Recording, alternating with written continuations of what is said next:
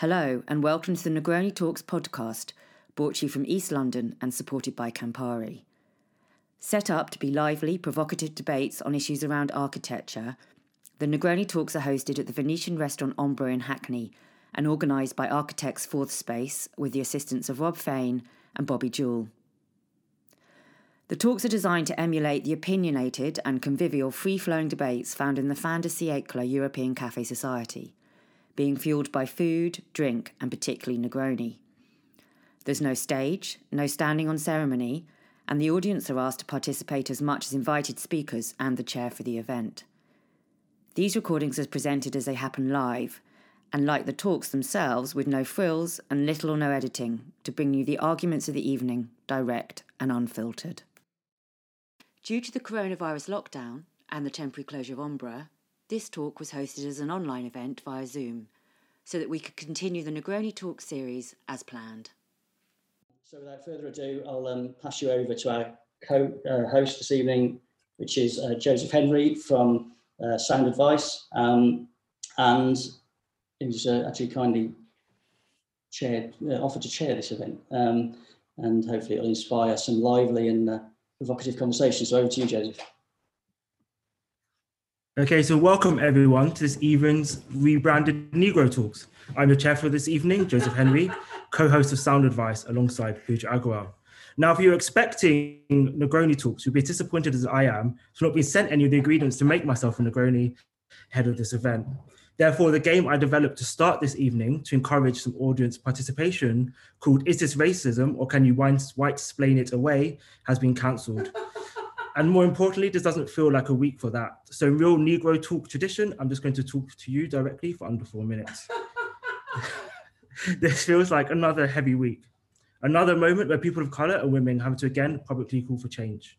The reaction to Meghan and Harry's Oprah Winfrey interview and the heartbreaking tragedy of Sarah Everard's kidnapping and suspected murder. One thing that struck me this week, which hadn't occurred to me previously, or at least not with enough clarity, is that people are just calling for the people with the most power in society to stop acting like creepy fucking dickheads. Um, I'm sure that list of words could be much longer, but you get the point. So much of the reaction to Sarah Everard's suspected murder has been women pleading for men to change their behavior. Most of the tips that we share through sound advice, again, is us pushing for people to change their behavior. Surely this isn't that hard for us to do, or maybe we choose not to.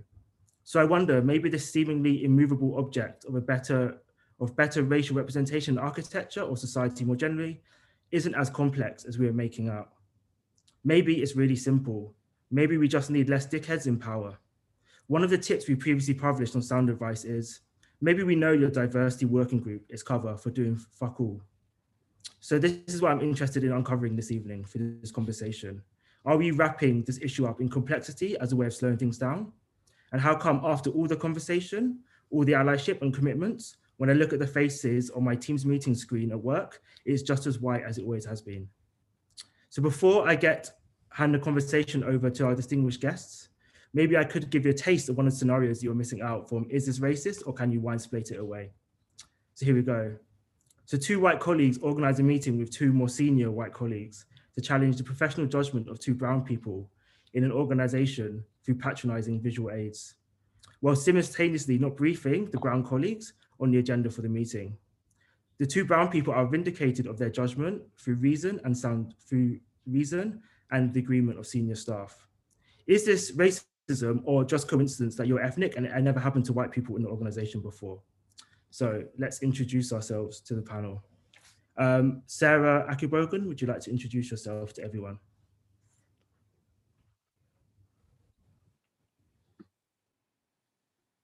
Hi. Um, architect, practicing architect, um, maker, and I'm vice chair of Women in Architecture, founder of a thing called the SAC. Um,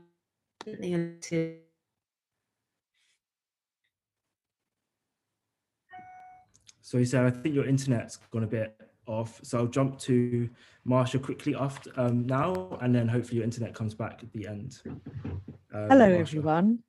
Gosh, what an introduction. How exciting.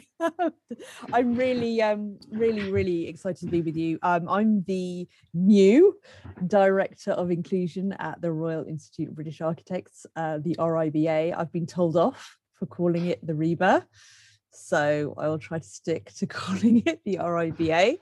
And um, it's just been an education already. I'm just finished day 20 in the job. So um, be gentle. oh, Sarah, you're back. Do you want to jump in and? I'm back. I mean, I was obviously sort of going on too long, and and the internet kind of judiciously kind of um, stopped me from talking.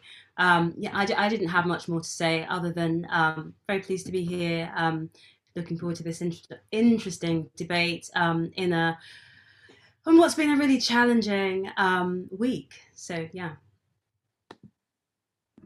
Um, and Peter Elliott, would you like to jump in? Or oh, Peter George, sorry. Okay, um, good evening, everyone, and it's great to be here. And thanks to the host for organising this event on this important subject, which I don't feel is, is, is spoken about enough. So, I'm not an architect might make me unique on the panel. I lead a major regeneration project called Meridian Water, which is based in Enfield in North London. We're looking to deliver 10,000 homes, 6,000 jobs, and everything you need for a neighborhood of 25,000 people. We do, however, appoint a lot of architects, and I do there have, therefore have views on how the public sector should be going about that and challenges within the architectural industry, which I look forward to discussing. Thank you, Peter. And Jas, do you want to finally introduce yourself? Yeah, thanks, Joseph. Quite um, uh, yeah, intense introduction. I'm going to struggle to follow that up. Um, my name's Jas Bhalla. I'm the principal at Jas Bhalla Architects. I'm um, an architect and town planner. Uh, I run a small practice based in South London. Um, yeah, really, really interested to to try and make our way through some of some difficult topics um, and hopefully talk about things in a in a frank and hopefully productive manner. Um, so very much looking forward to discussions and I can see it's obviously an interesting topic because it's loads of uh, people in, in in the room. So yeah, very much looking forward to things. Thanks, everyone. Jas, it'd be interesting maybe to start with you first up, just because I know that um, the sort of inspiration for this talk came from uh, something you said at a previous event. Um, and I'd be really inter- interesting, interesting to just hear your views on maybe some of the behaviors or behavioral change that you would like to see um, in the industry. Yeah, I mean, um, I guess it, it, the talk came out of uh, some of the things we were talking about at the 2020 roundup, um, and it was a comment about um, the tendency, the increasing tendency of, of, collaboration that we're seeing since summer. Obviously, we had a summer of, of um, protests associated with Black Lives Matter, and um, I think in, in I think it made a lot of you know a lot of people sort of sit back and question and and try to be critical about why there's such a, a lack of diversity in in in so many sort of professions, including our own. And I think in, in architecture is particularly relevant because certainly in in London, um, the places where we're sort of focusing a lot of development and regenerative efforts, they tend to be the places where which are most racially diverse, and often the places that have a lot of deprivation. And and all of a sudden, um, I think clients were looking back and thinking, you know, we don't have a, a design team that um, reflects the people that we're trying to engage with um, and I think the things I'm I'm trying kind of interested in in in exploring tonight is st- taking a step back and trying to kind of be critical about the fact that we have a profession which is very difficult to enter, very difficult to qualify, and then poorly remunerated at the end, and how much of that is um, is a call for why then we have so little uh, um, uh, so little racial gender and um, other types of diversity when people eventually do make it through. So uh, uh, I'm interested in exploring and trying to dismantle how much that is one of the root causes of of um, the cultures that you're you're talking about. And Sarah, do you want to jump in as well? Because you obviously also run a small practice. And I wonder if your experience chimes with what Jas is, is saying and speaking to. Yeah, yeah.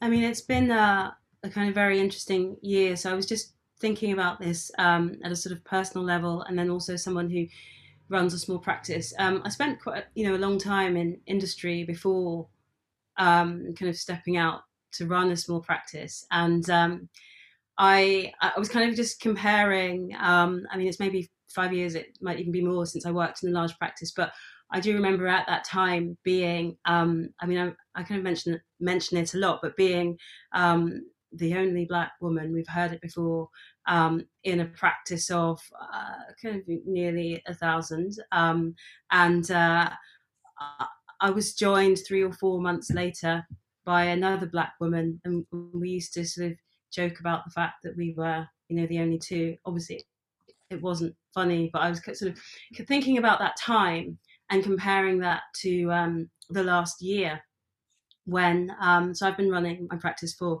for a couple of years, and um, you know, um, Jas was talking about this kind of desire for collaboration that seems to have exploded over the last year. Um, I, I, you know, last summer, um, you know, my inbox has never been so um, so kind of full or so sort of busy. Um, I don't know, um, lots of, uh, and we did say we weren't going to use this expression, BAME, but lots of practices led by people of color. We'll find a term. Um, you know, must have experienced something similar, but my inbox nearly exploded um, in the, you know, the the, the week after um, George Floyd died, and there has been a kind of. It feels as though there's been a massive sea change when I compare um, you know my experience of the profession now to kind of five years ago and i've been sort of trying to think about and understand why that is and it's it's complex. Um obviously it's complex that's why we're talking about it. Um so yes that so you know jas's experience does kind of um chime with mine and i don't know if you um yeah. Yeah maybe that's, maybe I'll that's stop great. there for now yeah yeah, I think we'll, we'll, explore it further. And I guess then the obvious person to move on to next is is Peter, who's obviously a client who is, I think everyone is one got like applaud it or pushing this agenda um, and sort of sticking your neck out as a client to pilot something different. Mm. Um, I wonder if you could come in on your on your perspective as a client, trying to push the industry in a way that it might not be so comfortable with doing. Yeah, sure. Thank you. yeah, so the argument that I'm making is clients, but in particular, public sector clients must stop awarding major contracts to companies who don't share our values and, and amongst those values I I include equalities and diversity. So what when we came to um, tender a large contract last year. We, we've not just finalising the appointment at the moment, and it's the value of which was about uh, five six million quid. So it's a major architectural contract. I mean, we looked at all of the available frameworks, and it's quite. I mean, firstly, the, the frameworks in a diversity regard are, are really quite poor. Quite famously, the, the, the, the Southwark Council framework has been criticised for having multiple practices, none of which have got any people of colour heading them up. But even the GLA's framework uh, isn't strong with regards to diversity, either of people of colour or female-led practices. So one of the things that we decided to do is, is to break down the, the value of the contracts so that there, there is a lead practice, but we've insisted that part of the fee goes to a practice led by people of colour at a partner level. Another goes to 50% female at partner level, and another goes to a local company. But to be honest with you, even that's um, suboptimal because even that is is going to result in a inevitably white male led architectural practices having a relationship with these other practices, which is one of subordination, which is not ideal. Where we would want to be is being able to appoint a diverse range of practices who can actually lead on these contracts. And you know, I think in future contracts, we're going to have to think about breaking them, breaking the contracts down into smaller chunks. In because in from the evidence we've seen, there's a direct correlation between you know, micro and SME practices and, and those practices by women and people of colour. So, in, and the reason why this is important to us, just to finish, is you know Edmonton, where Meridian Water is sited, is 55, 60% black and minority ethnic. And you know, when discussing this with my team, and this is a, a, you know, a view that I share, we're quite clear that empathy has limitations. And you've only got architects led by white men designing a neighborhood for 25, 30,000 people that is likely to reflect the um, ethnicity of the local area, then there's going to be limitations to the work that they do because they've not got the experience of those type of communities. And you can mitigate that with um, community consultation, but not entirely in that, in my regard. it is Peter. I think uh, that example of Bridge and is, is really interesting. Um, I wonder, Marsha, if you want to jump in as well, so everyone has an opening gambit. I guess you've heard all of this and yes. you've left quite a nice job, I imagine, at the BBC to join RIBA. I, will call him that. Um, why? I guess is probably what everyone. Really good question. Thank you for asking it. Um, so I absolutely chose to come to the RIBA rather than, and you know, I, I am making that distinction that it was a, my choice rather than just because I was offered the job. And I offered the job after I went through a proper process, by the way. So why did I leave journalism? Um, journalism's all I ever wanted to do when I, I, when I was 13. I knew I wanted to work in radio, and I I um I, I made that my career. So to come across the RIBA was a what it was a career change. However, it wasn't. It wasn't because working in radio was always about um, what I call giving the unheard voice a place to speak. It's about reaching voices, making sure that we were listening to the stories that we should have been listening to, that we were asking the communities themselves what their agendas were, and and asking um, them how, and listening to to how we tell the story they want it. They wanted it to be told, and and I I that was a battle. That was a battle within the BBC, um, and to to to to make people realize that if you wanted to talk to black people you didn't just have to talk to them about racism. You know they are business owners and you know did other things architects as well. So um uh that was that that, that was still very difficult. And and there were you know the bbc itself is a, also a royal charter organization. And like many institutions in our society has the same concerns just like the riba does. But why did i move from from journalism into the RIBA was because I um, I set up on my own and I was had my own consultancy, inclusion um, strategic consultancy called Unheard Voice, um, and I, I, was working in, you know, helping organisations become more inclusive. And there was something it was something a bit saddening about having to sell what I did to people, having to prove something you know something inside you dies each time you you feel you have to convince someone that it's worth doing inclusion work. And also that um, running the business was always a vehicle for me to do the work. For me it's always been about the work. How do i give unheard voices a place to speak? So when i saw the role at the riba i jumped at it because actually um, when I was looking at all the paperwork and I saw what had been done in the last few months, I really felt that the RIBA wanted to make this change but didn't know how. And that I felt that that was expertise that I could bring, but not only that it was expertise that I could bring, but that um, I had a real opportunity that the RIBA is a Royal Institute and that I had the opportunity to help the RIBA role model for other Royal Institutes. That was one thing.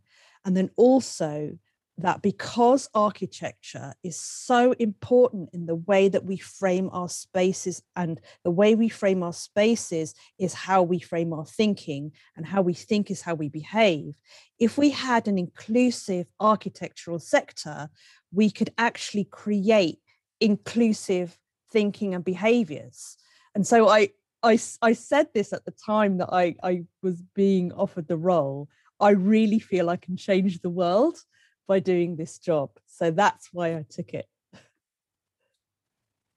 Okay, so now you've met them, still have the same opinion, or you? Uh... No, I do. I do because um, two things. I said I would only take the role if I'd answer to the CEO and there was a decent budget, and I've got both of those things. Um, I was really clear about what I wanted to do, which is um, I'll explain more as we go along about uh, building a culturally intelligent organization and sector. Um, I've always been very clear about wanting to use that framework, which you're talking about behaviors all the time. And and when I think one of the things, one of the, the two main reasons why uh, inclusion and equity, let's call it EDI, um, uh, uh, things have failed. And the first is because we're constantly fighting the symptoms rather than the cause. And the second is we know why we want uh, diversity and inclusion to be better. We know what those outcomes should look like, but the how is missing. So, and I believe that the cultural intelligence is a framework of behaviors that help you move from the what to the, the why to the what is the how. And Sarah, you also have a strong link with uh, RIBA. Um, it'd be interesting to know your perspective from a practitioner who's decided to go sort of into into the institution as a way of trying to make change and sort of what you've what you've hmm. discovered it, it, interesting um, I, I, like the way you kind of um, put that this idea of going into the into the institution especially this week um, i think hmm. that um, i as i said i've been in the industry for for a while and um, you know it felt like um, so I, just to say a little bit more about myself. So i so i'm a filmmaker and i make films and um, recently uh, the work i've done has also been around uh, in and around kind of um, giving people a voice. So um, it's uh, i work with women and i'm currently working on a project which is about um, um, women of color um, female architects of color that is and kind of telling and finding their stories. And I think uh, I I think I had this idea that in order to create change, you need to work from both the kind of outside, which I was already doing with the sort of film work and kind of activism, but also you you need to get into these institutions and and work um, with them. Uh, and so what what Martha's saying, I think, is really interesting. This idea that architecture frames absolutely everything that we do and it, it you know it, it is the backdrop to our lives. Um, and uh, you know for us in the uk the riba is kind of it's almost like the sort of nerve center of um, of, of, of architecture. So it felt like um, or at least it's it's it's you know the sort of public voice the kind of you know it's it's a royal institution no less um the kind of public face of our profession. And i think that um you know so it it felt like an important um kind of place to be to try you know to start to try to affect that change um and uh yeah i think it's interesting. Sorry. I was gonna say, but it also sounds like you're interested in a lot more than just, I guess, the, the tropes of what they would consider of like ethnic architecture, which is almost becoming like a bit of a genre in its own right. So it's like the BAME-led practice will do the community consultation, the BAME-led practice will do the talking to the community to present a brown face, when actually the most of the the labor and fee is going somewhere else. Um, yeah. And I saw that Selena in the comment um, made a similar point as well about sort of the the idea that um, ethnic practices have a, like a scope of limitations which is put on them, which, Mm. which is about saying, you know, they are really good at community. Like I even got an email, bearing in mind I work for a client and the person, the practice who was who asked me to be their community engagement officer was bidding for a project at the organization I work for. Obviously hadn't checked my CV. Um, and it was like, well, do you want to do the community engagement? But I know nothing really about I used to do a bit of it back in the day, but I don't know anything really about it. So Jas, it's interesting, you know, um, you're obviously a, a qualified planner and an architect. And I wonder, have many planning strategies come across your desk within the deluge of emails you've received over the last six months? Oh, that's a really good question. Uh, I think one by accident, but um, it was that was one of the things that actually um, got me thinking a lot about this. That yeah, I, I- think you're right. Like you with um, as Sarah was saying, my my inbox has exploded over the last sort of six eight months or however long it's been now. Time just sort of has no meaning in lockdown. Um, and um, yeah, a lot of the time, sometimes you are, you know, you have to be as a as a small practice where your time is limited.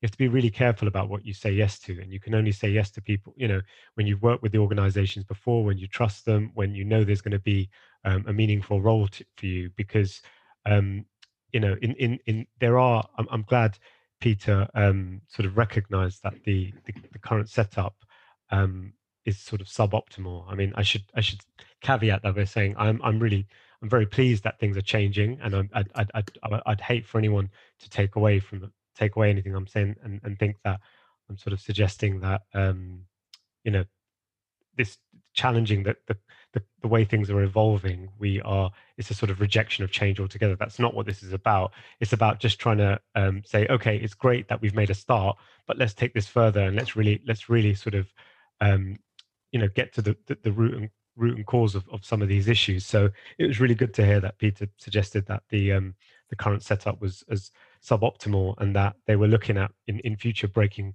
uh, larger projects up into into smaller chunks because I, I I think that's actually a very good way about sort of proactively engage, engaging small practices.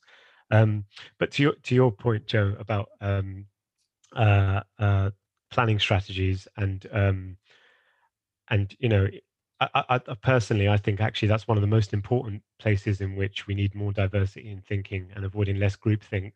And um, and and at the moment we we're yet to see some of that change happen. I've I've seen it happen more in um, the architectural industry, where I think in housing we're seeing um, more local authorities be a bit more progressive, and there's still a way to go.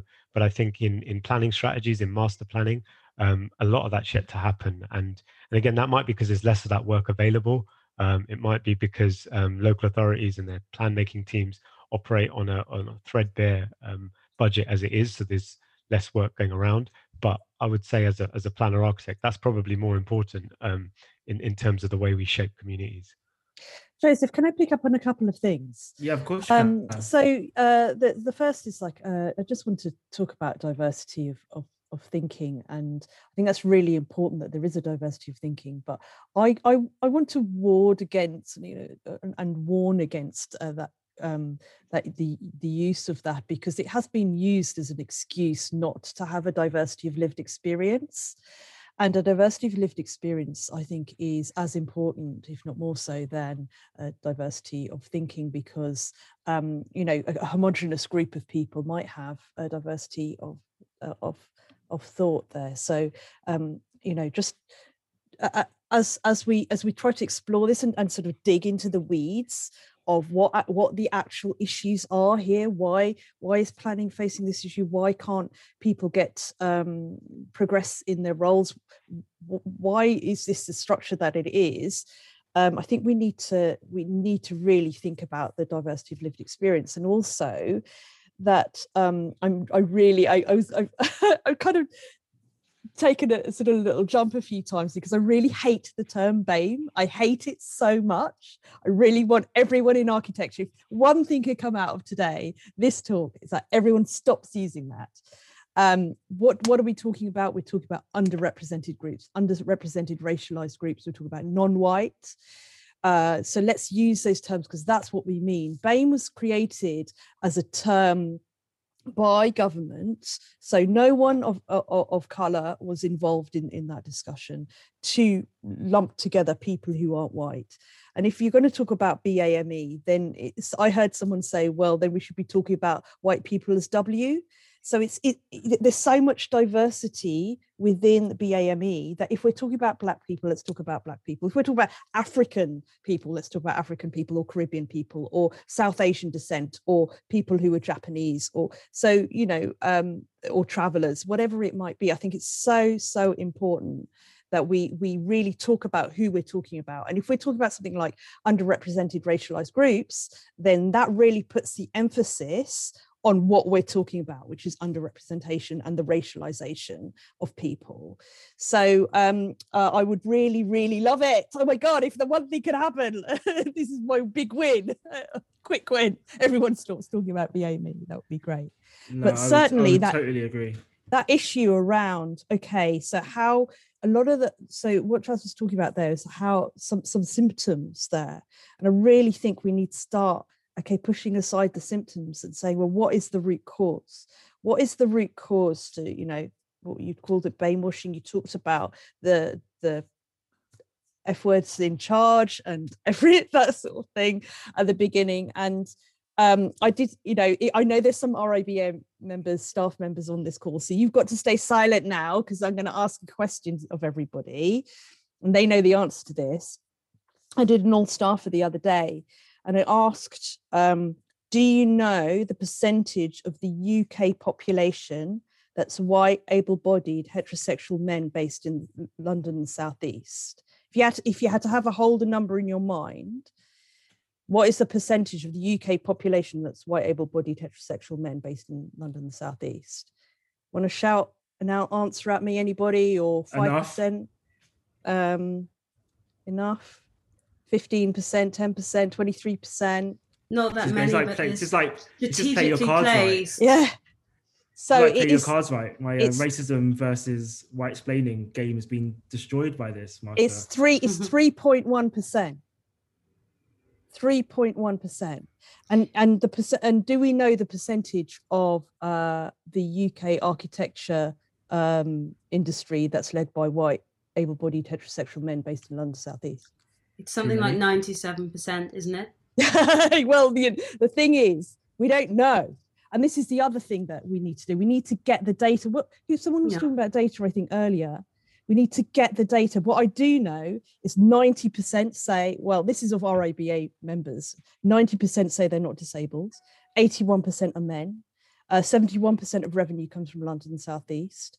Um, uh, more than 80% uh, say that they're heterosexual. So when you aggregate all of that data together, it's definitely more than, you know, so it's about 60%, I'd say. The, the, the thing that sticks out to me is I remember Elsie Owusu saying that the, the, the fee spend in London on architecture fees is like 30 billion pound a year. And therefore she wants people of color to have half of that, that success when 15 billion of that 30 billion goes to non-white led practices that's where we rest. So there's a target for everyone. Um, I'm but, quite keen so, to get the audience involved as course. well. Can I? Um, I did tell you you'd have to shut sorry, me up. never. We can, can go as long as I you need to. Jump in with something. Yeah, of course. They need to um, ask. Can, can, just, can, I um, jump in with something? Just, just, just dive it. Just to pick up on Marsha's point. So I, I was preparing something for this that was a bit like a kind of you know like i might prepare for a panel discussion and i'm really pleased to discover that that it's not. But just just picking up on um, you know what, what, marsha's talking about there with, with kind of data and and the why. And i think there's something that's really important to remember about the architecture profession is that um, or at least i think it's important um, is that the, the, the very kind of um, idea of architecture is is based on the idea of the default white male. Yeah. You know, the the entire. I mean, it's, it's sort of historically, if you go back to um, Vitruvius and you know Das Architectura. Sorry, um, my Latin isn't great, but you know this this very book that the discipline is based on. And then in the Renaissance, you have Vitruvian Man. You know, Vitruvian Man, and then you have um, Le Corbusier's Modulor Man. You know, you know one kind of white male body after another and the idea of the female body modular female was rejected at the time um, the the modulor man comes about. And it's i think you know it's not something that's there kind of at the forefront of our thinking but i think it's really important to remember that it kind of it, it frames um, the discipline of architecture. It's kind of there subliminally. And then the other thing is this idea of the single genius and the single genius narrative. And i think that this is really kind of counter to you know the idea of collaboration. And it it informs um, that idea of the single genius um, and this idea of eh, the you know the the exceptional individual frames so much of the way architecture is practiced and and the business models that um, that uh, architecture is you know the way we practice architecture. Um, you know and so this idea of the, the work culture that is about kind of you know um, staying up all night and, and and and all of this thing about kind of you know this the idea of exceptionalism um, the fountainhead like protagonist frame so much of how we practice um, and i think that fundamentally these are the things that we need to challenge because they also create the sort of in part at least create the economic backdrop that makes architecture such um, you know a profession that is so inaccessible to people. Because it is if it's about having to work long hours for low pay then how many of us can do that? You know how how, how you know and so uh, yeah i just wanted to make that point because i think it's really fundamental and it pervades all aspects of architecture yeah that idea now, that now everything that's ranting. white and male is norm I wanna- not exactly I want to get Satwinder Sam- Samra into the conversation, one of my Instagram architecture heroes um, and CBBC's presenter um, as well. I'm also keen that when the after Satwinder, hopefully this is Bobby and Robert, I'm going to unmute him and make him host when I say this. Um, one of the things I really want to focus on is not where we are, because I think most of us know the situation is diabolical, but what are the tools and the things we do to change the future? Because I think there's a lot of energy being spent on understanding that the current situation is terrible, but we all know that, and I don't want to like uh, continue to like because actually it's quite it's quite perpetrate uh, the perpetrating of continually talking about how shit the current situation is tends to make it harder to find future tools to make change because it's quite sapping. So I'm quite keen that we talk about the like vision for of an alternative future where we don't have to have this conversation. Um, hopefully Christmas 2021 and by the, the, the time scale to finish it all. So hopefully Satwinder can join us now. Um, thanks, Joseph, and um, lovely to see so many faces tonight. Uh, what a wonderful event, and how refreshing to have an open dialogue and conversation about something that's very close to many people's hearts. Um, ultimately, um, architectural education is too long, too expensive, and too arduous, and therefore inherently it becomes exclusive. And that's why um, certain people might feel either not able to enter or feel that they can't continue to be um, part of the club or whatever we may wish to call it. Um, I, think that um, uh, we need more choice for students and more support, um, and we need alternative routes to full qualification. Uh, on average, it takes nine and a half years to fully qualify as an architect. That's a very long time. Uh, my youngest son is only eight, so even if I'd started to train as an architect when he was born, I would still be perhaps wandering around in the realms of a partial part three, wondering what on earth I was doing. So I think moving forward, we need we need more alternatives. Um, we've set up a program uh, at Sheffield University called Collaborative Practice. It's Earn as You Learn uh, inclusive uh, model. Uh, interestingly, um, we th- that that model we were looking to expand it so that it would be further evolved and developed. And uh, we went to a leading professional body in architecture um, who um, have something called a group called the New Courses Group. Um, however, they weren't ready for such change. So until we're ready for real change, um, you know, we're knocking on the door. We want to have different versions, and more importantly, students want change as well. And until we're ready for that, a wholehearted kind of um, sort of look into the future, things are going to things will likely will likely stay as they are. Uh, so that's a plea from me, uh, which is around productive change right through the whole system. And there are people ready to deliver that change, and we need to allow them to do that um, and, and do it productively because uh, the students out there are hungry for change and they want to be architects and they want to have a meaningful, sustainable career within architecture. And it's, it's our role to um, ensure that that could and, and, and it should happen. Thank I want you. to bring I want to bring Peter in because one of the things that people don't really talk about with Emerging Water was your commitment for practices to pay for scholarships right from start of a career to completion as part of their commitments to um, diversity, for use one of the better words. But I think that was one of the most radical bits. Didn't get picked up much in the press, but I would like you talk a bit more about that. Yeah, yeah. No, thanks, Joseph. You're right. Um, yeah. What we're doing is we're look focus on the here and now, but we're also you know, we, we can't escape the fact that the problem is the pool, and you know it, the client also has responsibilities to diversify the pool so that in in future naturally there'll be more led more practices led by you know, black people, women, and and so on and so forth. So as you said, what we're doing and what we're encouraging all other councils to be doing when procuring architects, you know, and I appreciate there's a, there's a value consideration here, but also investing in sponsoring a an architect all the way through the the years. But you know, as the last speaker said, you know, there are far too far too many years. And what we've not spoken about today, but that's also a major issue affecting diversity, is class. Yeah.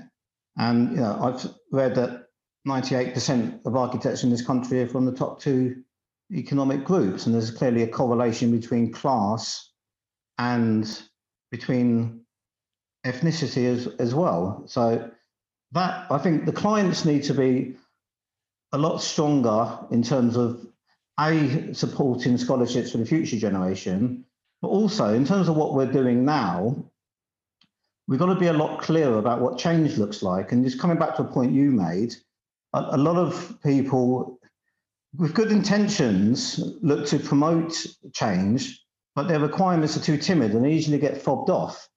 So I'm having conversations with my existing consultancy teams, a major one, I won't name them, I won't embarrass them, but a major one, international one. And I said, Where are you on equalities and diversity? And he said, um, We've got an action plan. I said, I don't want to see your action plan. Everyone that you put on my project are white men. I don't care about your action plan. What I care about is that the people on the project all look the same. Change that, then I'll look at your action plan. Yeah, I totally agree. Um, I think most action plans are like almost totally redundant from the organizations I've seen because very few people who do the work reference them on a day-to-day basis or even know where they're saved on a filing system. Um, Marsha, you said you have some solutions. I do because I think um, one of the are things. Are you sure is... you want to give them out for free, or yeah, of course. A quick PayPal, a quick PayPal donate button, and let's raise some more extra resource we can use to do who knows what. Because given given what I was saying earlier about it, it's, it's quite easy to describe, but it's much harder to do. Um, so the solutions exist. There's no doubt. Like what Peter, Peter's talking about there, the solutions to that kind of thing exist. The issue is, is there the will to enact them? And so, how do you create what you were talking about right at the beginning, um, Joseph, about the behavior change? How do you create the behavior change? This is where I was talking earlier about cultural intelligence and why it's so important. So this is where I really want I really want to describe this, and I, am going to I'm going to take a few minutes. So just let me just let me blah. blah. Um, so cultural intelligence, like I said to you, is it's the um, it's a capability to work and relate effectively with people who are different from you. That's the definition of it. And when the people behind that definition were, were um, trying to figure out what, what, what they were doing, the research question they asked was what's the difference between success and failure when working in today's globalized multicultural world? That's the question. What's the difference between success and failure? And they asked tens of thousands of people all over the world in nearly 100 different countries that question and that's how they came up with the answer of what are the behaviors you need to be successful at working and relating with people who are different from you. And the four capabilities they came up with the first was drive. You need to be motivated to make the change. If you're thinking about, I want to make any change, if it's like um, becoming fitter and you're you're sitting down in front of the telly and you're watching Snowpiercer and you think actually what I really need to do is get up and go for a run you're not going to do it unless you're motivated to do it. And i what i talk about is getting inclusion fit. So if we can use the same kind of example see you've got to want to do it. You need the drive. Secondly you need the knowledge and this is the biggest piece of the puzzle. So it's all those underrepresented groups. What do you know? What don't you know? Uh, what should you be thinking about? Uh, where whose values don't you understand? Whose values are so different from yours are so alien that they actually feel like they're wrong but they're not wrong they're just a different perspective. How do you navigate that? And that's a knowledge piece. The third piece is strategy. How do you plan? This is a really really important piece how do you plan? How do you check your assumptions about everything that you've just learned in your knowledge piece? How do you um, navigate uh, like the, the the the assumptions that you're making? How oh, self-aware are you? And that's that's the third piece of the you need strategy, you need to plan, and whether that's in like personal relationships or whether it's building policy that's what you need to do and then the fourth is around um, action someone who's high in cultural intelligence has a broad repertoire of behaviors either adapt or not adapt in any given situation and they use that when they're um, working relating effectively with people who are different from them. Now if you have this capability and this uh, high uh, uh, cq uh, as an individual uh, in leadership in architecture then you can role model the right kind of inclusive behaviors in order to create inclusive organizations. So we need role modeling. People need to understand why they're being asked to make the change. That's why the data piece is so important people need to have the opportunity to behave in the new way and the training to do so and we need those formal mechanisms those recruitment pieces um, procurement policies to support the change. And we need to do that across the four different areas of um, architecture and uh, the riba so that's how we get people in. So that's all that education piece that's Satwinder was talking about. How we do that the solutions exist like i say you've got to want to do them you need the motivation the second bit is how we treat people, uh, how we how we engage with them, and how they progress. The third bit is the architectural services, um, how we do those, and the fourth bit is um, our users, our clients, our customers, how we treat them and how we attract them.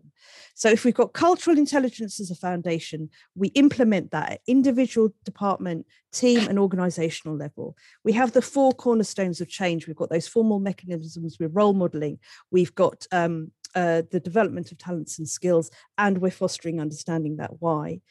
And we're doing it across those four areas of the business then you okay. create inclusive change. Okay. And it's a really straightforward thing to explain. And it's a very straightforward strategy that I've implemented, not only in, I'm hoping to implement the RIBA, but elsewhere. But it works. And um, you bring about that thinking, behavioral change that is the fundamental route to tackling those structural issues that cause all the symptoms that you're discussing that it takes too long to train that it um, people can't you know, black firms can't be um, employed by to, to do projects that um, you know all, all this uh, socioeconomic barriers that exist to getting people in exist. We need to change the thinking and behaviors as you say but that starts with self with that introspection. Okay so to summarize I guess less creepy dickheads in architecture would be nice. exactly okay. That's that's great. Um, I I agree totally, as you can imagine. Um, there was an interesting point that came up, which was I think what's interesting in the comments I've seen. I've been seeing many of them. Was this idea of like people of color saying it, it doesn't seem to be that hard, and yet whenever I present these to white organizations, it's like it's just so hard. How can we possibly put targets? How can we possibly put timescales together? Is it possible um, so there seems to be like a disconnect of people's lived experiences of these issues and then those gatekeepers um, who are yeah, sort of seem to be blocking it. Um, Jas, do you want to jump in?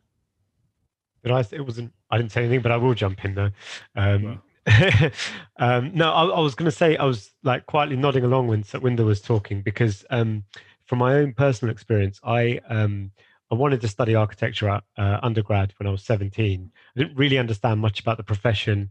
Uh, from what I did find out about it, it just seemed very expensive, um, very poorly rewarded. And, you know, as a 17 year old who went to a comprehensive school, like earning a decent living and making uh, making money and and you know being the first person to go to university in my family those things were all important to me so when i went to to open days and you know professors would joke about the fact that oh you're, you're going to have to stay up for three nights in a row. And at the end of it you know look to the left and look to the right only one of you is going to actually qualify and you're not going to make any money from uh, from this. And they kind of laughed about that and sort of indulged that culture. To me that is where um, that is the, the root cause of all these problems. Like what why do why is there just this ridiculous hero culture about sort of you know as as as sarah says being the lone genius? And um, so anyway not not to, to go on about my life story but then when i eventually trained to be an architect after training to be a planner i had to go to the states to do it because there they have a system where you can come in um, as a as a graduate student and study architecture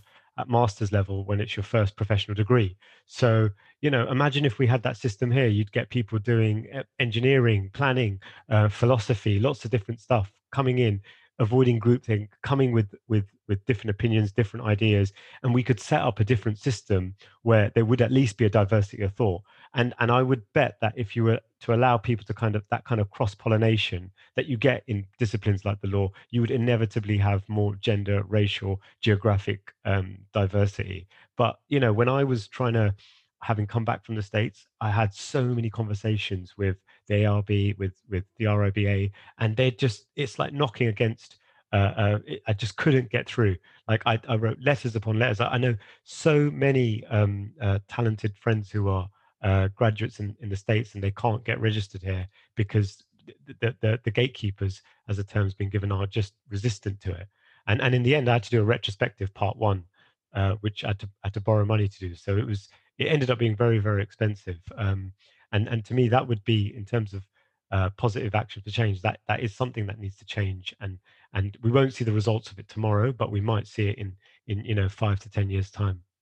Well, I think in good public sector fashion, that is a good action for us to take away. So let's organise a letter and get everyone who attended this to sign it and send it through via Marsha to uh, RIBA as because I think that's the key point. That it's an action, it's an alternative vision for education. Let's make it happen. Let's sound advice will definitely back you up. Uh, Ming, do you want to jump in? I think you you had a point to make, so I'd be keen to see hear what you've got to say.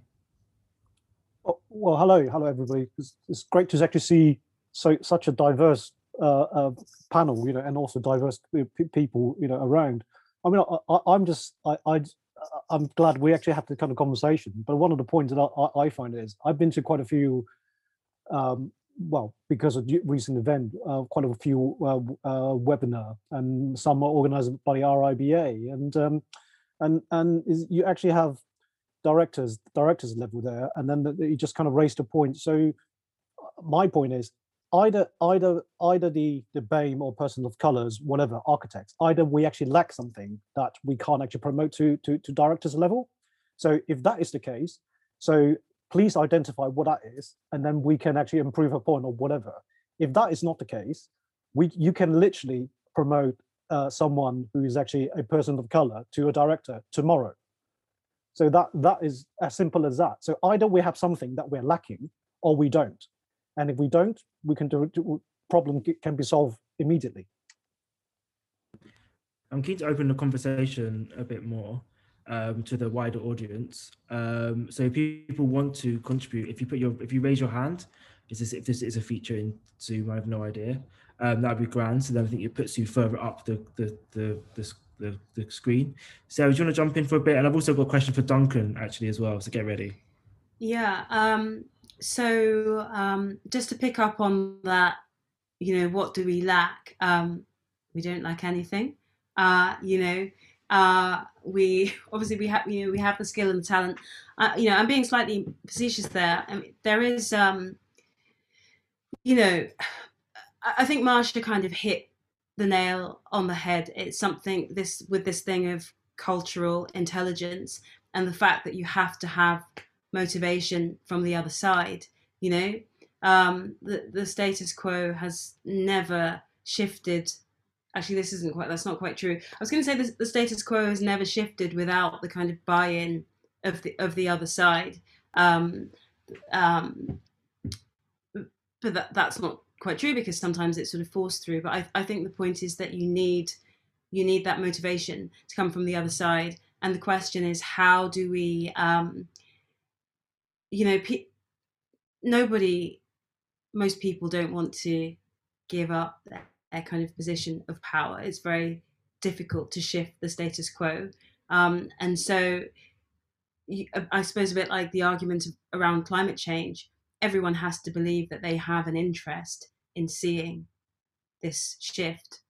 You know, I, th- I think that's part of the the the issue. Um, and then, um, you know, with this this issue of promotion, um, it's about relationships, isn't it? We we know that it's not as simple as kind of who has the talent, because as you say, Ming, if if it were that simple, well, I, you know, we would be we'd all be directors.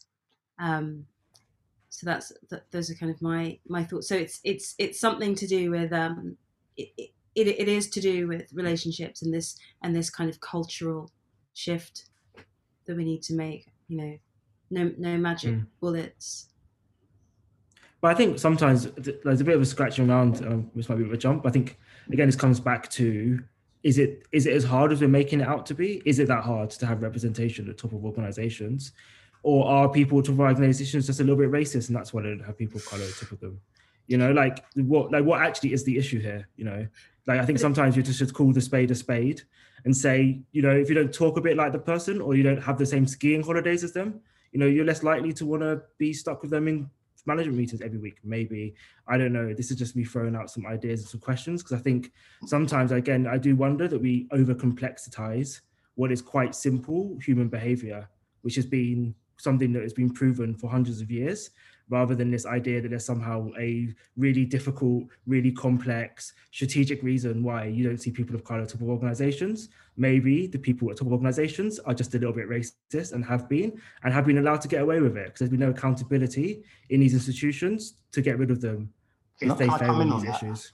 Yeah. Mm. yeah, I agree. You know, we shouldn't even be having the conversation um, whether or not women or um, you know black people are good enough to be directors. You know, we shouldn't even been having that debate.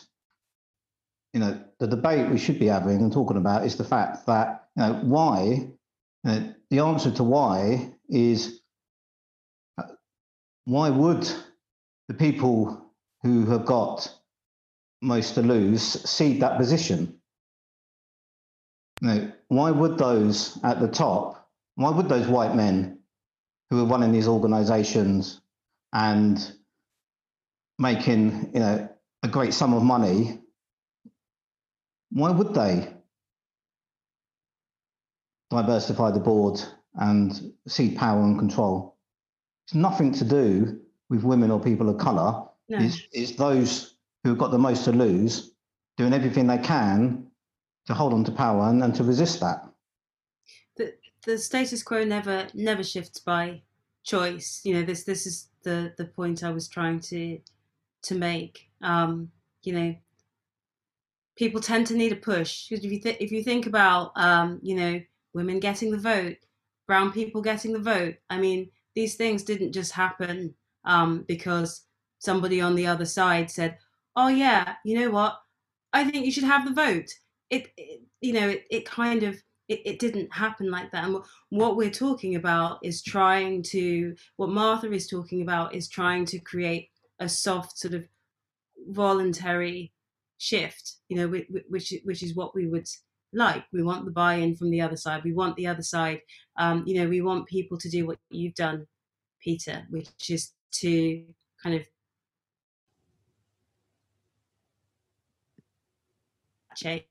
It's what usually happens. I think just to add to that, though, that it's just it's not just about. Um, uh, I think because the fundamental issue is bias, the fundamental issue is this resistance to change from those who hold the power and authority. That that we have to work with that because otherwise nothing will change. And you make that point about the suffrage movement. You know, um, Robin DiAngelo makes that very point at the beginning of her book, White Fragility, about the fact that actually women wouldn't have won the vote if men hadn't given it to them. And so uh, it, we we need those who who hold the power to recognize like you say and and peter saying oh you know why would people want to give that up? Well um because there's a fallacy that by giving it up you lose. That you know it's it's a no no win situation but that's not the case. All the data all the data says that not only does everyone win but everyone wins more if everyone comes to the table. So it's it's it's a fear that needs to be tackled. And and and that's why i'm you know i'm really pushing that that we need the, we need people who are in in their positions to, to change their mind but but they need to know how. And that's why i'm really um really i mean i don't think it's for us to tell them how they should work it out for themselves at this point. That's one of my best pet hates um do you want to jump in there's three people with their hands up who are absolute heroes of our industry. Um, do you want to jump in?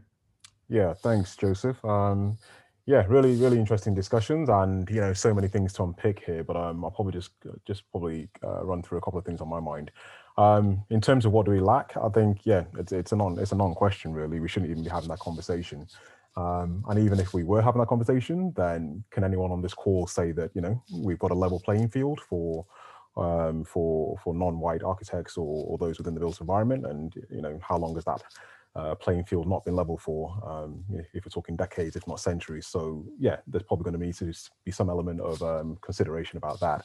Um, I think for me, one of the key things that we really need to do in terms of addressing the issues around diversity is actually looking at yeah, potentially, you know, a lot more kind of diverse gate, gatekeepers like yourself, you know, uh, Joseph and, and, and others on the call who are now very obviously switched on and recognize that obviously you know the tide is changing and the future going forward very much belongs to those who are um, more adaptable, who are more, um, you know, uh, kind of future-minded in their thinking, and very much open to, you know, uh, uh, very much uh, diverse kind of roundtables.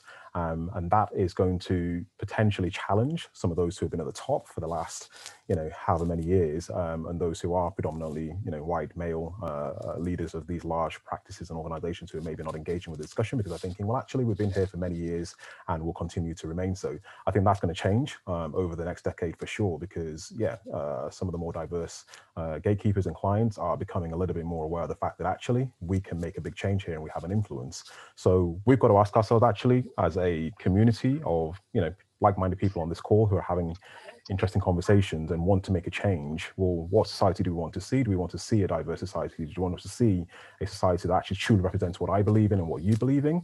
And then encourage those who are, one, maybe in positions of power who also feel the same and encourage them to be bold enough to make changes. Um, but also, yeah, support those who are uh, making those uh, attempts to actually change society, um, yeah, to, to, to make a difference. I think there's a lot we can do. It's probably just about not complicating it and recognizing that, yeah, you know, it's not about competency, but it's about promotion and giving those who are capable, you know, visibility uh, at the top tables.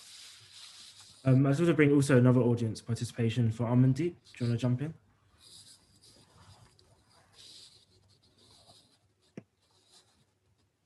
Hi, everyone. Um, yeah, like fantastic, fantastic panel. Every, every single person that said something relates to a different point in either my uh, education or career that I can relate to. Um, I, I have I've found two two specific issues um, in boards that I've been involved in or been part of an organization. One of them has been um, again all white board and the fee the the the hiccups have been people wanting to pass or kick the can down the road. So things like it's not an issue of um, it's not an issue at the top there's just not enough architects to begin with so they'll never get to the top. So that that that's a big one i've faced quite a lot. So you have conversations you come up with the statistics you say all of this and it's like yeah well actually well there's not enough to begin with to how do we get there? But it's it's not as simple as start from the top. It's a top and a bottom situation. If there's not enough at the top, there's not enough at the bottom wanting to go to the top. So I think it's a more, much more complex issue than just addressing that.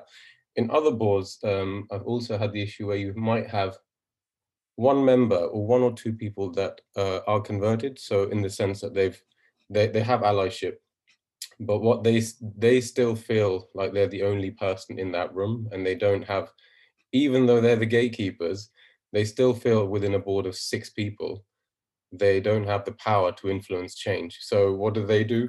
They want to set up a board, an advisory board of 10 people so that they can have an agency of employees who are far lower in terms of um, uh, status or category. So they could go back to their board and say, oh, I've got 10 other people and it's not just me. And now all these 10 other people are also saying the same thing as me. Can we make a change? And in the end, it still comes back to no, we don't see any need to make a change. Um, I'm completely with um, Peter as well on on on we need more clients at the top. We need more people of color at the top uh, or at the clientship. I was in a MHCL MHCLG roundtable yesterday, and 26 people on that panel, one person of color, and that was just me by chance, and three women. And in that panel were representatives of local authorities of the entire UK. So you had key decision makers making the future changes for how housing is going to be developed across the UK. And I was the only person that was representing somebody from colour, and there was only three women, and those three women were part of the MHCLG. So actually, the local authorities they were all white middle-aged men, and it was just insane. I was just sitting there going, "This this cannot be happening." Um, so yeah, I think it, I would definitely say there is a need at the top um, for more architects, more designers, more people in the built environment to, to break through that door, break through that gate, get to the top so you, you can be the ones writing those briefs, writing those strategic visions, actually not just doing the tokenistic changes, but things that, you know, Peter started to do bigger things, much bigger things like you and you, know, you Joseph yourself are doing as well. So um, thanks for letting me in. That's right. And it's always painful change as well. I think that's the other thing. It's just like there will always be people who struggle or suffer because it's the nature of the the the, the challenge. So do you want to jump in as well? So third hero, and then like, Tara's back hand up as well. So four heroes in a row, um, and um, we'll go back to the panel. Thank you. Was that was that me, Joseph? Yeah, yeah. Cool, cool. Um, I didn't want to be barging on barging on in, and then like, oh no, it's for someone else. Um, so I think one of the things um, that for me feels super important to talk about within this conversation and it's such an important and valuable conversation and thank you so much for for all being part of this panel discussion and for it to all the organizers. Um, one of the things that doesn't seem to have come up is the issue of fees because fees in UK practice within architecture are really low and we know that that means that if fees are low, then salaries are low, and put, and low salaries is always consistently going to hit those hit hardest those who can least afford it, and that's going to be unrepresented groups. It's going to be people from non-white backgrounds. It's going to be people from working class backgrounds. It's going to be people who have positions of less advantage. It's going to be women, and what and i suppose this is kind of a question to to make this into a question. I think it's a question for the people on the panel who are coming from from the position of the riba and also as clients that at the moment we have the riba reporting on what salaries are now but we don't have a push for what they should be. And so we have this we're just going to have this cycle where there isn't going to be any improvement until that is addressed. And there are about roughly, um, give or take, 13% of buildings in the UK are built with an architect involved. That's pretty low, which means it's a lot of people chasing not much fee. And there are people in the RIBA who are being paid 160k and north, up to north of 300,000 pounds, whilst you're lucky, really lucky in architecture if you're being paid 45 to 60,000 pounds. So um, 60k a year. Um, so that to me feels this point on fees seems like a really important one to be unpicking. Yeah. So who's earning three hundred thousand pounds at RIBA? What is their job title? And let's do, do a campaign where someone in this audience gets that job. So Who's It's not me. Three- It's not just to say it's not me. No, it's not. No, it's not. Um, and so that was uh, there was a tweet which was put out a couple of months ago. I can dig around for it and see if I can pop it in the chat. It was, it was, it's not a serious uh, accusation on that person. Oh, it's- so, Uh, so that information is publicly available. okay. So you can down, you know, you can download the kind of 160 to 300,000. The names are not there, but the the that that that there are those positions within the organisation is you know is kind of publicly stated, and that seems like that is a tricky thing. That there's this imbalance with people at the top and who they represent, and then the people who they're representing, and the reality of the fees that the people that they're representing are are getting. I just want to bring Selena. Do you want to come in and ask and ask your question? Um, I know you've there's been you've been quite vocal in the chat. I wonder if you wanted to to vocalize it if you want to. I don't know Bob, if you can. Are you on unmuted? Yes, um, good evening, everyone. Can you hear me? Yes, uh, um, I live in Upper Edmonton, and um, one of the residents who is a member of REACT a neighborhood group, actively working with Peter and Enfield Council to improve the um, neighborhood. And in so doing, because Meridian Water is at our doorstep, we've more or less been very determined to see that it's um, developed for the benefit of the neighborhood, with the neighborhood um, having a say in it. It's taken quite a long time for it to get to this stage. There's been so many hurdles.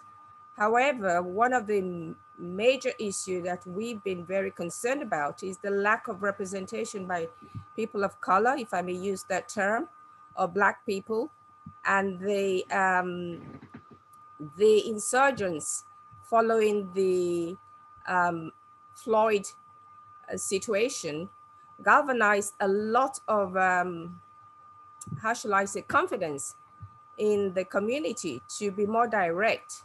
And I've done quite a few research walking around um, around the neighborhood to see where developments have already started. And I don't see people of color wearing the high visibility vest. And I wonder why, why it's exclusive.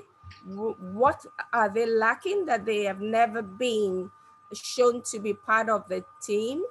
I am not being um, disrespectful to the Eastern Europeans that seem to have the first passport to get these jobs. But I question why people that are of color are not given the same opportunity. And I've raised that with Peter. And I'm, I must commend Peter for coming back with positive opportunities to discuss this um, matter.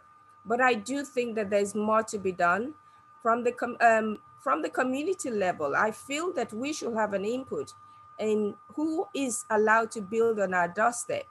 And I know that I've raised this matter with Vistry, where they have not been able to demonstrate the numbers or the level of inclusivity with regards to those that they have um, they are working with. Each time we have public consultation, I am so disturbed when I see the colors of those that are representing us um, is lacking. And the only time that they are tokenistically uh, given a, a platform to be a member of the team, they are probably uh, paper pushers.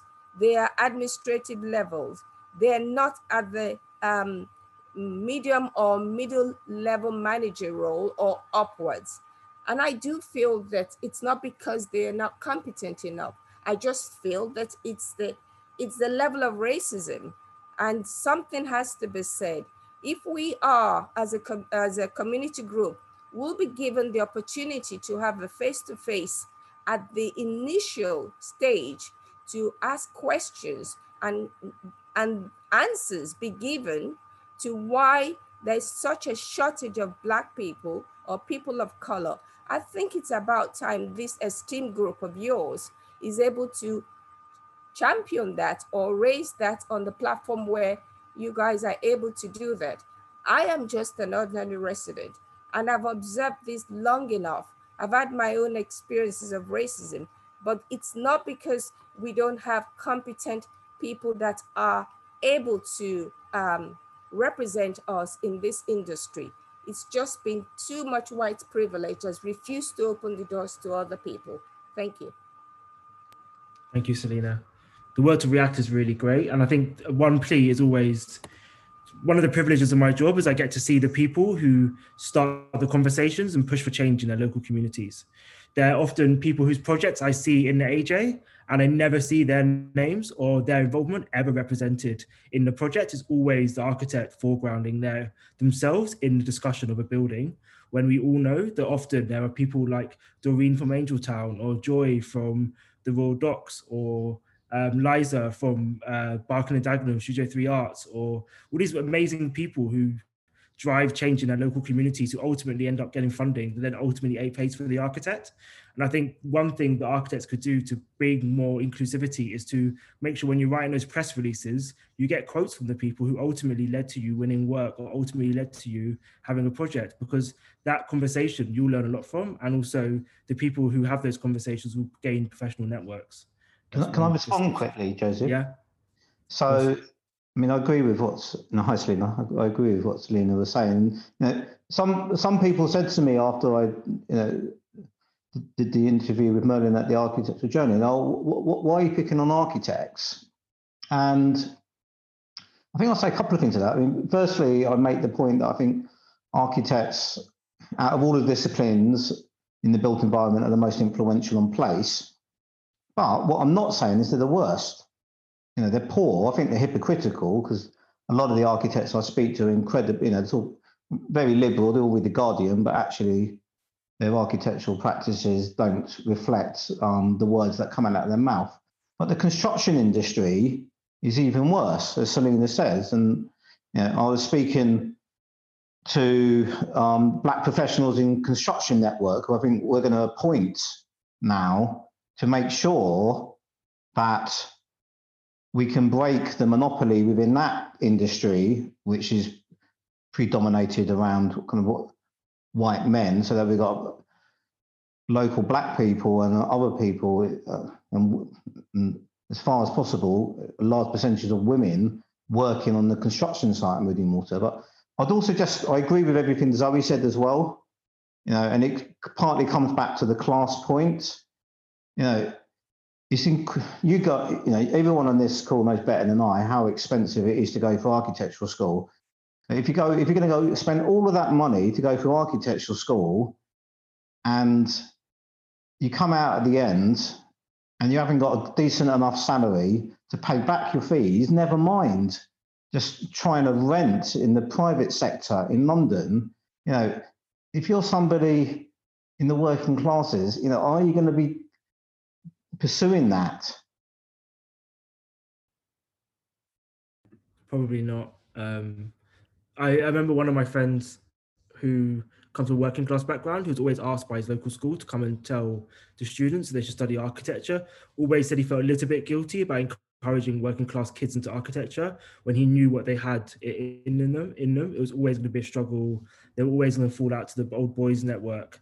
And he had this like one hand, he really wanted to push people through the industry and to encourage people like him to go into it. And on the other hand, he always felt guilty for exposing like young people to that kind of these kind of experiences at the same time. Um, so it is difficult. Tara, would you like to jump in?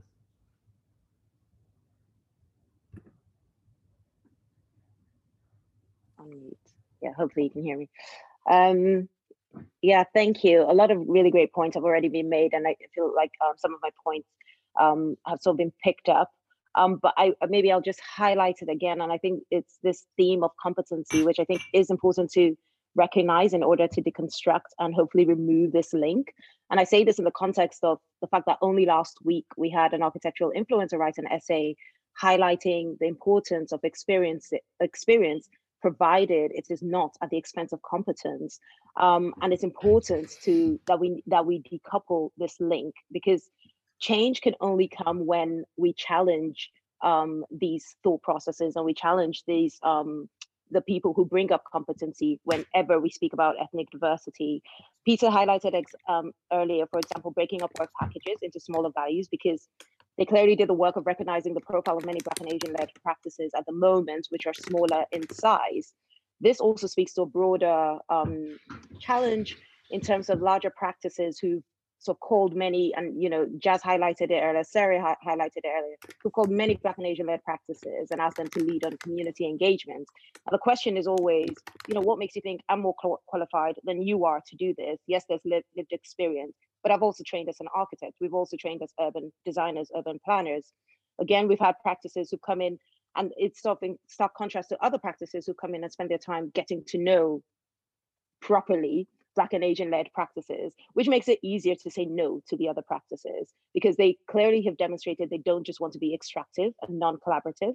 Um, and I think it just doesn't make sort of business sense. Clients, larger practices need to push pause, take stock, and do the work in getting to know these practices and collaborating with them for the long term. They might find they learn something, they might find that more value add um, is, is brought to the table than they expected.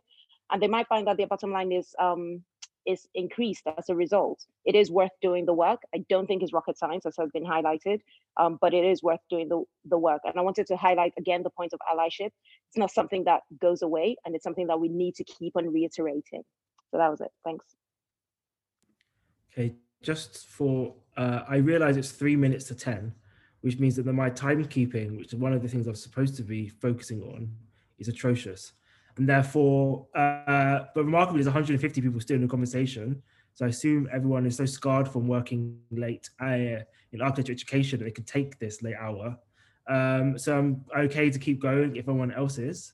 My ice cube has melted, so what I'm going to do is uh, bring uh, Marsha in because um, I think, I guess I'm interested in someone who's like, uh, I guess a professional outsider from architecture, hearing mm. all these conversations. Um, and then just whether you think that is architecture a bigger nut to crack than journalism? Because i always wonder no, is okay, it's fine. not. Only I, I, I mean i'll tell you I, will be very honest very open with you. Uh, you know i came from an environment where i myself uh you know we, we heard from, from harry and meghan you know this week uh, and some of the some they're saying about being an institution thinking about facing behaviors ra- racist behaviors that push you to a point where you want to take your own life. That was me.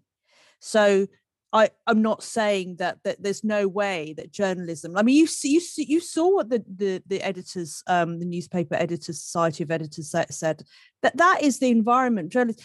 There is no sector in this country that I can think of that is immune from from from these this discrimination structural institutional discrimination racism whatever kind of ism it is it exists. That's why that's why you know twitter's gone mad over over this woman that's that, that was um, murdered.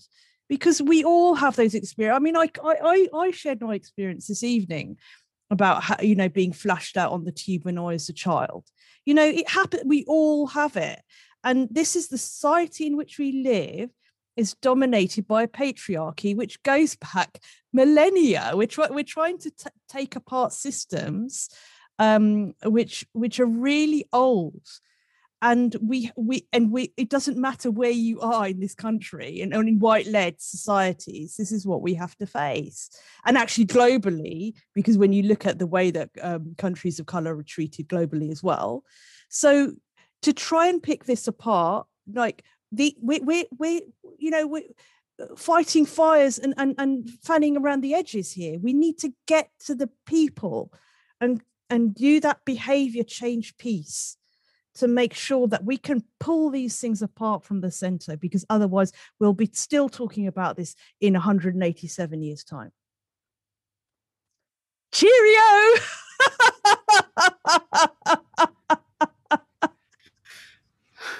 That's uh, what a laugh that would be to do that. I'm have to like keep keep going so that like, isn't the last. Uh, the last Rob, you have your hand up. Do you want to jump in? Sorry, no, that wasn't a hand up. That was just uh, uh, applauding. oh, okay.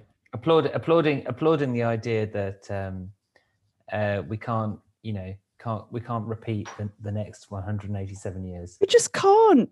We just can't. We we we we have to look at doing things differently. All the solutions, all the issues that you guys have been talking about, it's the same everywhere.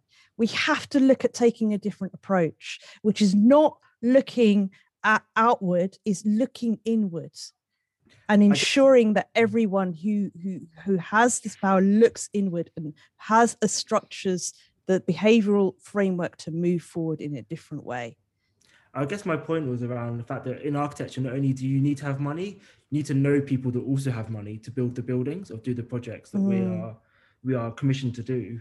Mm. And therefore, the people who have the amount of money privately to build are also from a specific class of which there are black people are predominantly underrepresented. And I wonder whether like what that's that I guess there's a there's a need for the public sector, which is everyone's money, everyone pays into the system. Actually, in London, people of color disproportionately overpay into the tax system in Mm. London, which is interesting.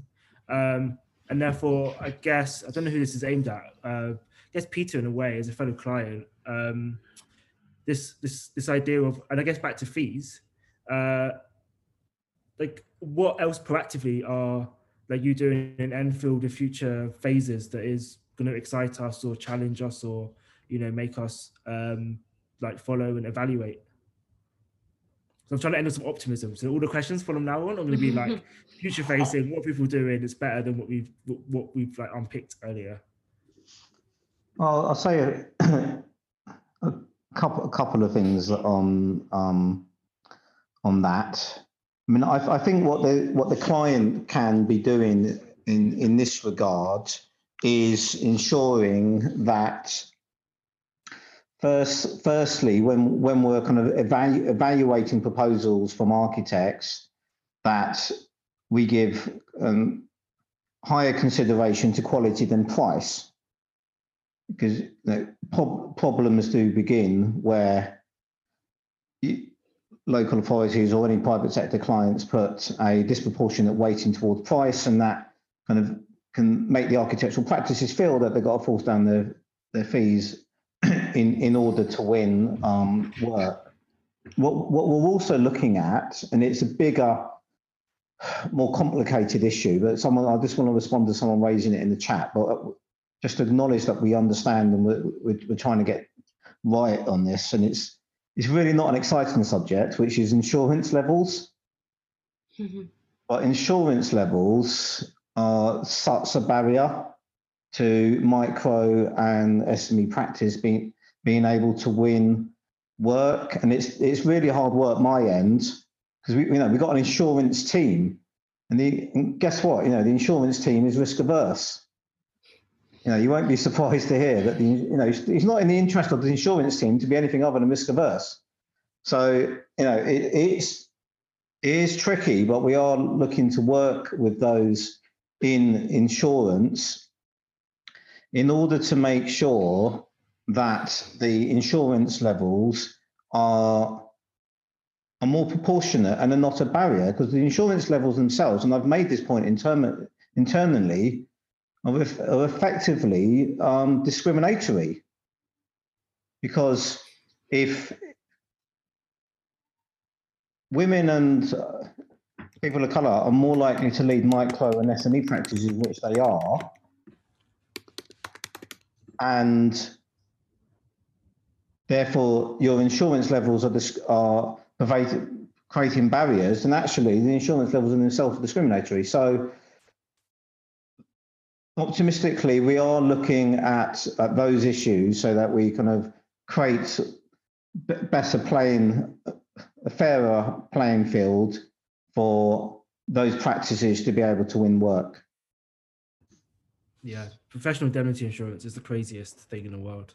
It's unbelievably bonkers. Like in my other life, I work quite a lot on procurement and trying to solve these issues. And there was a project recently where the local authority made it explicit they wanted or would go into encourage practices led by people of colour to apply. It was a seven hundred thousand pound fit out, and they wanted five million pounds of PI to win the work.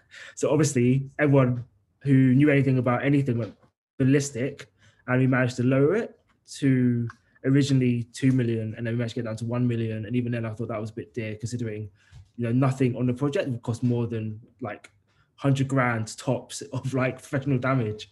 But anyway, uh, thing. Marsha's emailed me or messaged me saying just to leave. Do you want to make a final word? I guess we all kind of have to leave because it's ten o'clock, five, ten past five, uh, 10, uh, five past ten. Um, but uh, Marsha, do you want to make? well look guys word? you know this is we're in the start of it well as far as i'm concerned coming into this this environment now we're in the start of a journey and we've got to believe that we're going to get there um you know we we, we have to believe that there is a way forward that we can make progress and i'm going to do everything and you can believe that i'm going to do everything in my personal power to make that change that you all want to see and I'm going to need your help and I'm going to need your support. Um, and um, I'm, going to I'm going to try to make uh, create as many allies as we can, so that we can move move the sector forward. But it's not going to happen overnight. And I know we've already been so hurt and and disappointed and frustrated, and our hands are bleeding from trying to bash down the door. But change will come. And I always like to think of Martin Luther King and he he said one of his his quotes I always turn to when I think of the size of the problem at hand. He said, "Fly. If you can't fly, run. If you can't run, walk. If you can't walk, crawl. But by all means, you must keep moving forward." And that's what I intend to do. Thank you so much uh, for that recitement and also for all your. Um, I feel like there's a. I wouldn't be. I wouldn't be so bold to say that everyone on the panel, but it is interesting having some of your optimism and ideas and knowledge in that in that, in that institution where many have stepped. And I think. Uh, I think I'd be encourage people who who maybe have given up on institutional change from the inside to maybe give it one last go because I think there's some interesting uh, well, they are interesting. We'll pluralize it. Marsha's there, so and people like Sarah there on, on the reps, and I think we can like collectively work with these people who are giving up a lot of time. I know Sarah probably gives up quite a lot of labor of free time to do what she does to support them. I think that'll be really uh, a good outcome of this evening. So thank you so much, Marsha, um, for your contribution, and nice to meet you as well. Um, uh, what is everyone's views on time? Like, I need the toilet. I need to get a new ice cube. Does anybody want to take over from me for 10 minutes?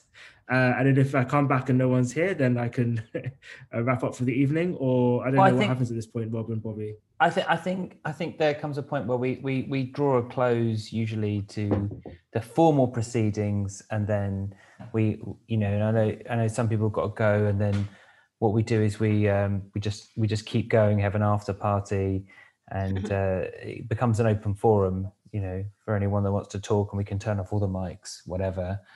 Um, Stop so recording. yeah stop recording uh get get get even looser um uh, I, don't, I don't know if maybe hugh wants to um uh sort of tie up the loose ends Yeah, I mean, um, I think if we uh, maybe we do that, that's the best course of action. Um, and I think for on behalf of of us, uh, I want to thank you, Joseph. That was superbly chaired, I have to say. With the way you surfed it between chat and speakers, that was uh, one of the best. And um, I also want to thank everybody else who's contributed: Jas, Marsha, Peter, and Sarah. Um, very much appreciate your time and all your thoughts and your frankness. Um, I think this has been one of our top ones and probably the longest, it has to be said, which is uh, you push the envelope, you push the boundaries in terms of length from the Negroni Talk. So uh, that's all brilliant stuff. So uh, thanks, and we'll open the mics. And yeah, stay if you want to. Thanks for listening. For more on Negroni Talks, visit our website at www.fourthspace.co.uk, where you can see all our past and upcoming events, or find us and subscribe to the show in iTunes. Negroni Talks, mixing it in architecture. Thanks for listening. For more on Negroni Talks, visit our website at www.fourthspace.co.uk, where you can see all our past and upcoming events, or find us and subscribe to the show in iTunes. Negroni Talks, mixing it in architecture. Thanks for listening. For more on Negroni Talks, visit our website at www.fourthspace.co.uk, where you can see all our past and upcoming events, or find us and subscribe to the show in iTunes. Negroni Talks, mixing it in architecture.